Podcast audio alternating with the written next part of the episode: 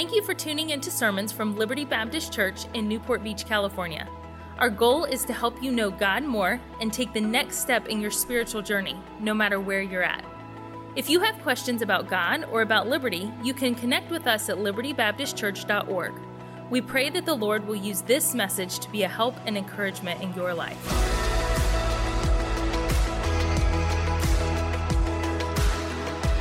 We're continuing verse by verse our 39th Sunday morning here in the book of Acts. And in this chapter, where we're at in Acts 13, when we read this, we're walking with Paul and Barnabas, the Apostle Paul, the man who, who, who penned more books of the Bible than any other uh, person. Uh, we're, we're following Paul and Barnabas on their first missionary journey. They were sent out from the church at Antioch and they began to preach the gospel. And we saw that pattern of opportunities and obstacles. This morning, we're going to look not at 40 verses, we're going to look at the last seven verses of the chapter together. And what I'm going to do is I'm going to briefly summarize each verse for you, a little bit of an outline, I guess. And then I'm going to bring it all together, the whole chapter together, with one takeaway for us this week. And I want us to see this. And the title of my message is this A Byproduct of Faithfulness a byproduct of faithfulness. And I, at the end, we're going to summarize it, and I'm going to give you that takeaway. What is the by or one of the byproducts of faithfulness? Let's jump into it for the sake of review. Let's start in verse 44, just so we can kind of pick it up where we were. Our text is going to begin in verse 46. Let's pick it up in verse 44. Acts 13, verse 44. Are we all there? The Bible, thank you, Ray. The Bible says, and the next Sabbath day, came almost the whole city together to hear the word of God. What a great weekend of ministry that was.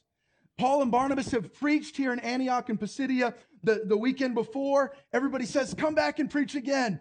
They come back the next Sabbath day on that Saturday, and the whole city, almost the entire city, has come out to hear them preach. Verse 45, remember, with every opportunity, every open door you can expect. Verse 45, but when the Jews saw the multitudes, the Jews were religious people, so they should be excited that the word of God's being preached, right? They were filled with what church? They were filled with envy and spake against those things which were spoken by Paul, contradicting and blaspheming. Not only were they not excited about the preaching, they started preaching an alternate message. They started preaching the opposite of what Paul and Barnabas are preaching. Now, I want you to see verse 46. And I'll give you one word to kind of summarize each of these verses. Verse 46, uh, I've given the word, if you want to jot it down, if you're in the habit of doing that in the margin of your Bible, the word rejected. Notice this. Then Paul and Barnabas waxed bold and said, It was necessary that the word of God should first have been spoken to you. Spoken to who? Spoken to the Jews. In fact, Jesus said, said that. He said, uh, The gospel is going to go to the Jews first. Paul said it this way. Now, Paul was an apostle to the Gentiles, but Paul said it this way in Romans. He said, I am not ashamed of the gospel of Christ, for it is the power of God unto salvation to everyone that believeth, to the what? Jew first, he said, and then uh, and also to the Greek.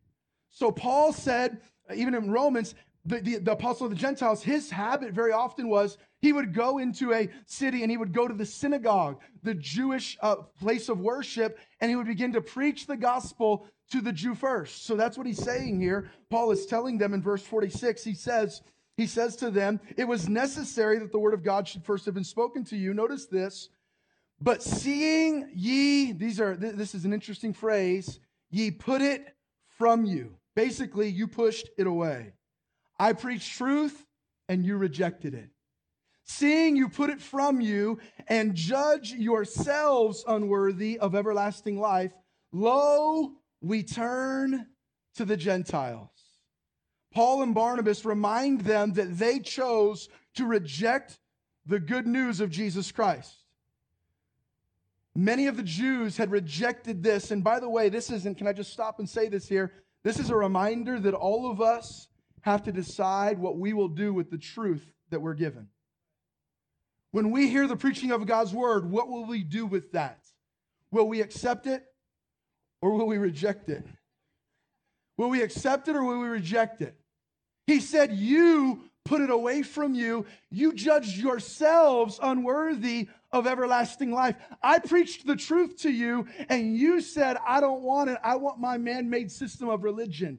I want my traditions. I want what I was brought up with. I want what was comfortable for me. I want where I have power. I want that. That was what the Jews had. I want all of that. He said, Here's the truth. What will you do with it? May I just stop and interject right here? If you're here under the sound of my voice today, the, the truth, you've heard the gospel of Jesus Christ sung this morning. You've heard me pray the gospel. What is the gospel? The gospel is the good news that Jesus Christ died for you on the cross of, of Calvary. He was buried for you. And three days later, he rose again, conquering death so that you and I could have forgiveness of sins and everlasting life. That is the gospel, the death, burial, and resurrection of Jesus. And it changes everything. But if you're here and you've sung the gospel and we've prayed the gospel and you've heard the gospel preached, it doesn't get you any closer to heaven unless you choose to embrace the gospel. What will you do with the truth that's been given to you? What will you will you accept it or will you reject it? They rejected it. Verse 46, we see that they rejected and we're reminded God is not willing that any should perish. Paul said that. It's for the Jew and the Greek. He's not willing that any should perish, but that all should come to repentance. But each of us has a personal choice to make. Will you choose the gift of everlasting life or will you judge yourself unworthy? Verse 47, we see Paul and Barnabas redirected.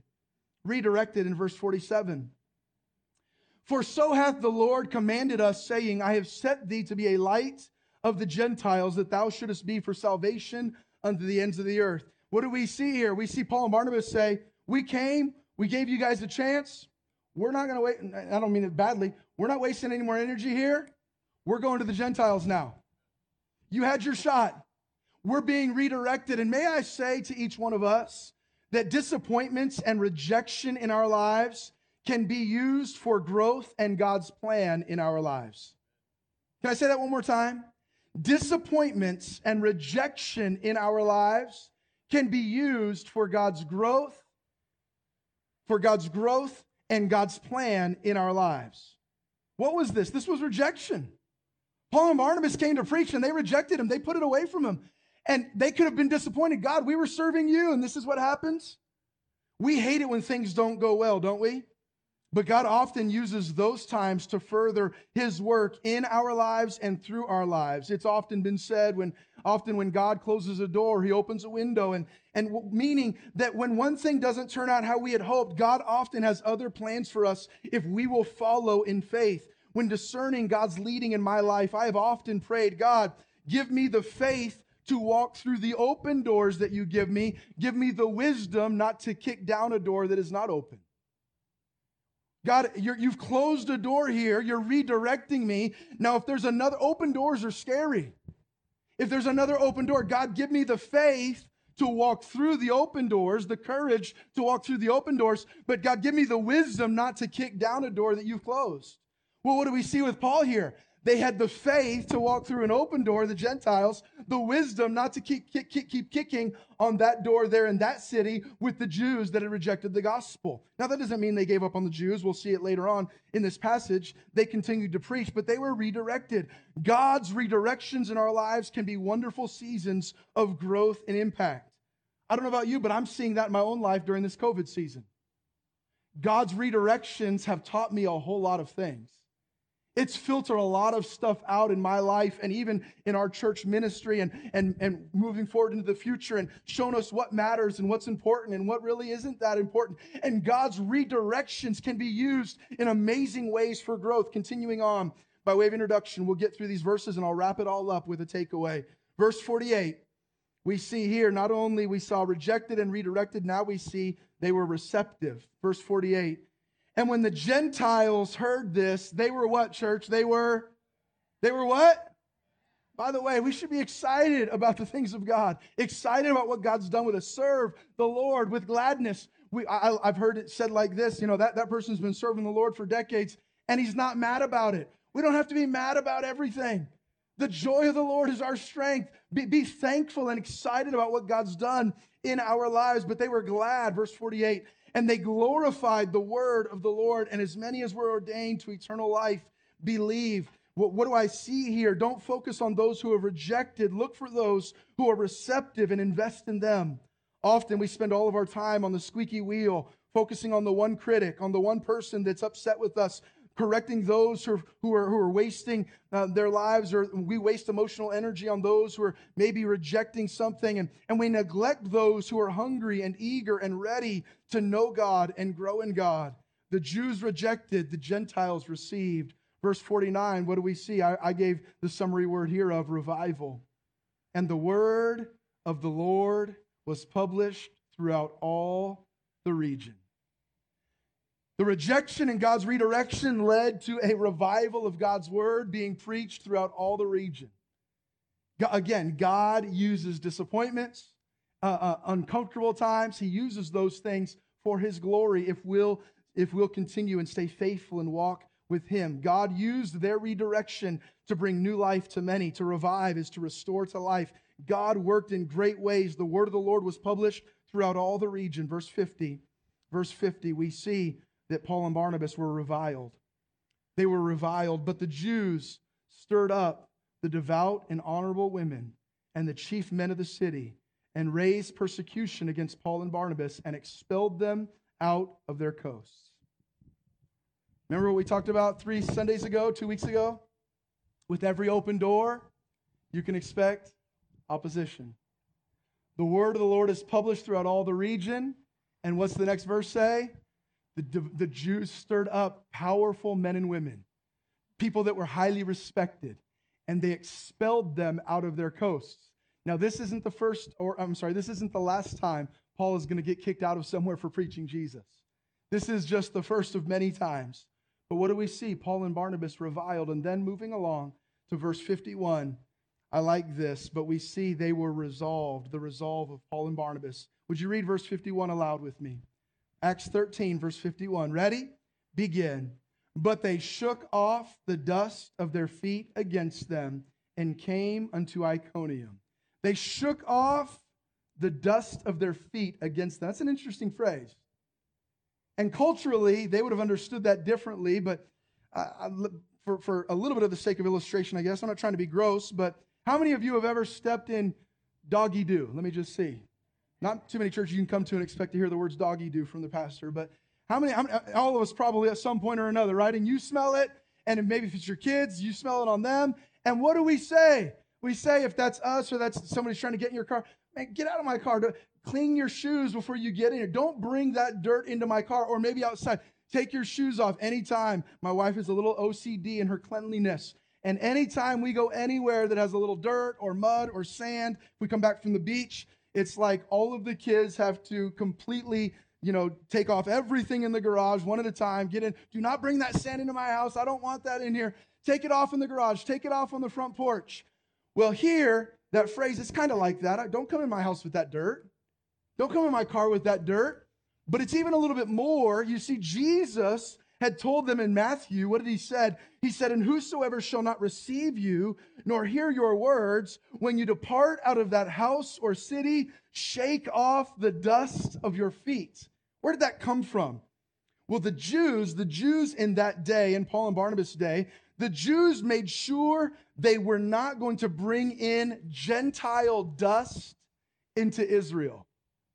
The Gentiles were so looked down upon, those that were non Jews, they, they had such a, a, a cultural divide, a, a, a racial divide, a spiritual divide, that it was like, I'm not, we're not even, when we get, if we're traveling through a Gentile city or we go into a Gentile house and we're coming back into Israel, we're, we're wiping our feet. We're getting our feet clean before we even step foot in our country. We don't, we don't want to, uh, we don't, we don't want to, to de- de- devalue or defile our land, even with Gentile dust.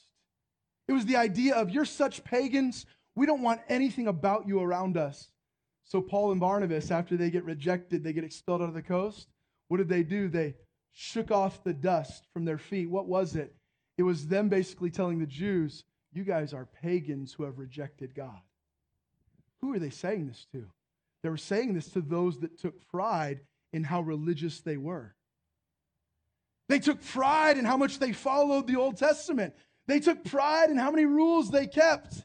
And Paul and Barnabas gave them the symbol of, you guys are so far from God, and we're not even taking your dust with us as we leave out of your city. They shook off the dust. We see them reviled.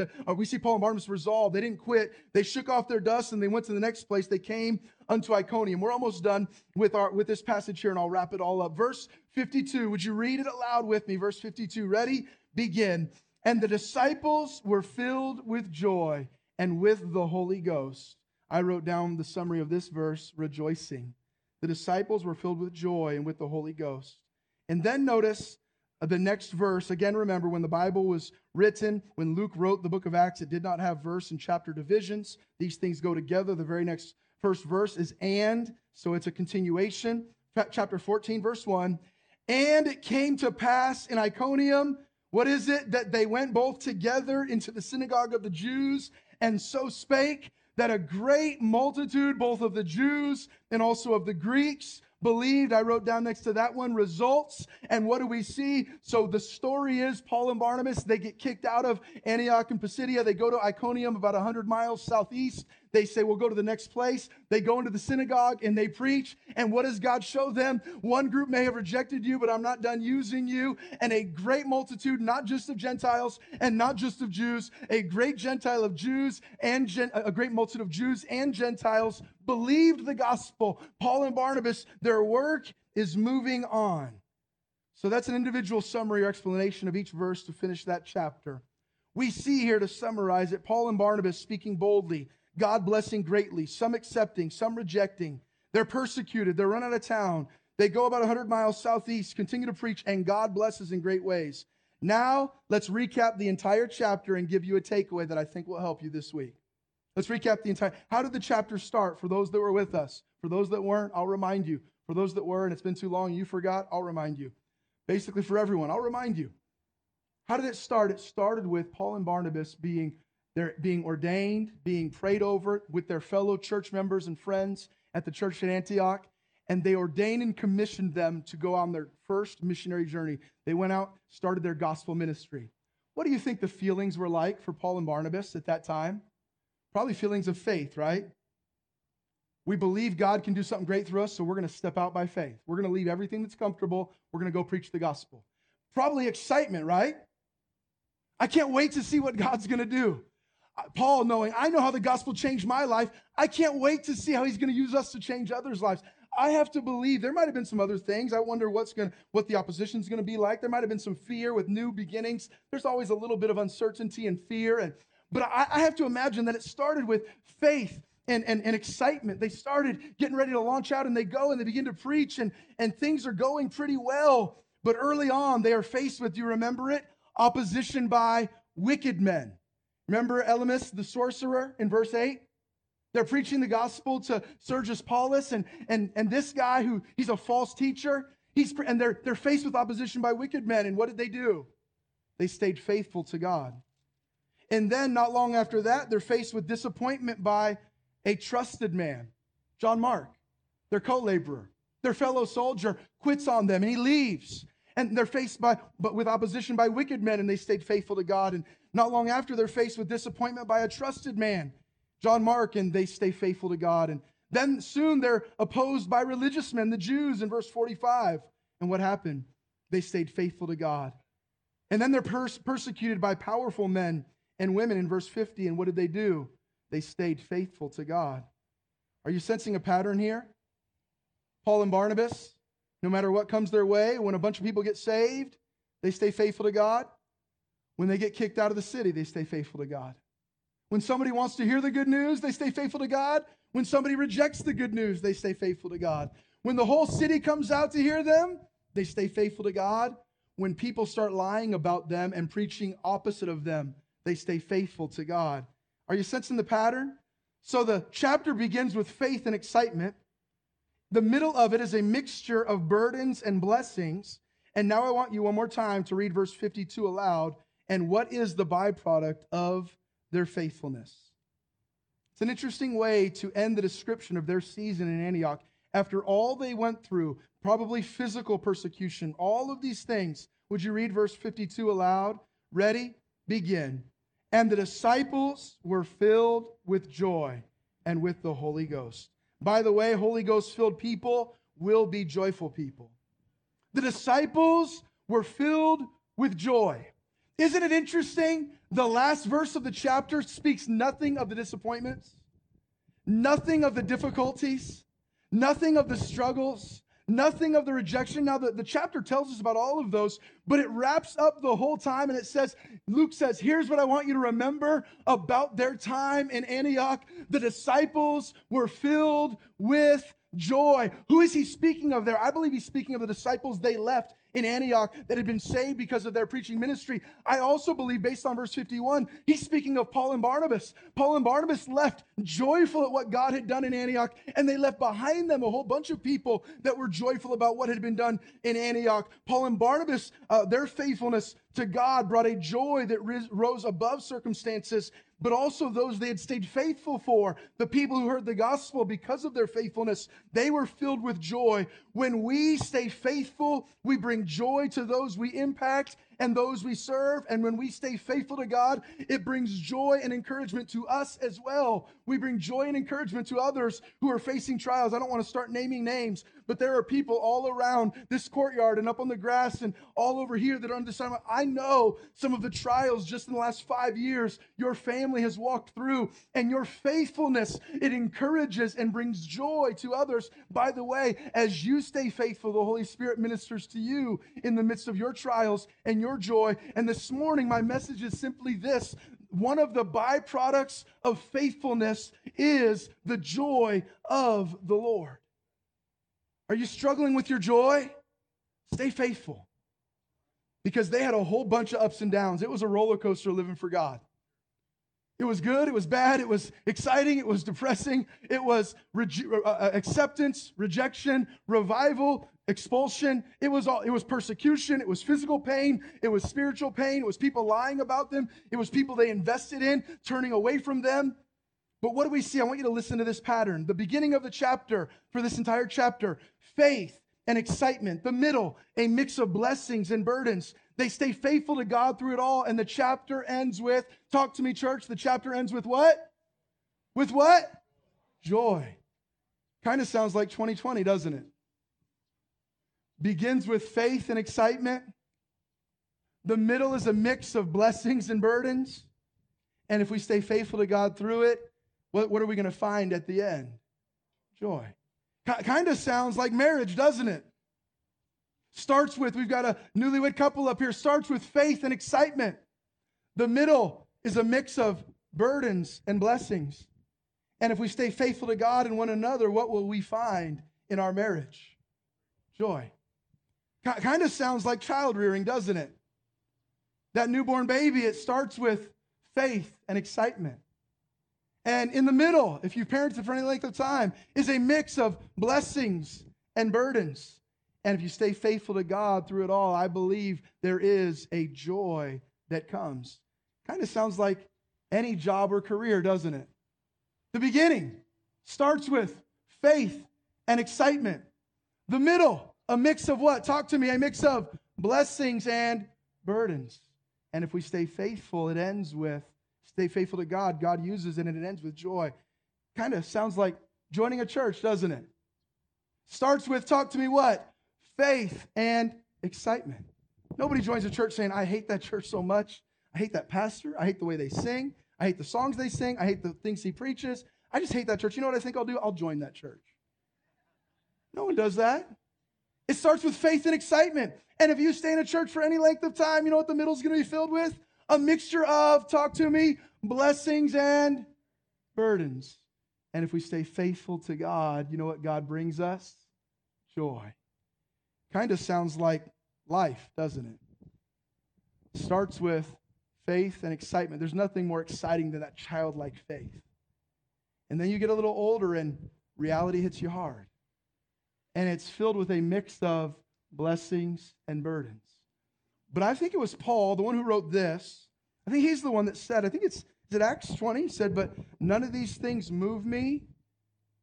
Neither none of these things move me. These things, the mix of blessings and burdens, none of these things move me. What is he saying? I'm going to stay faithful to God so that I might finish my course with with what?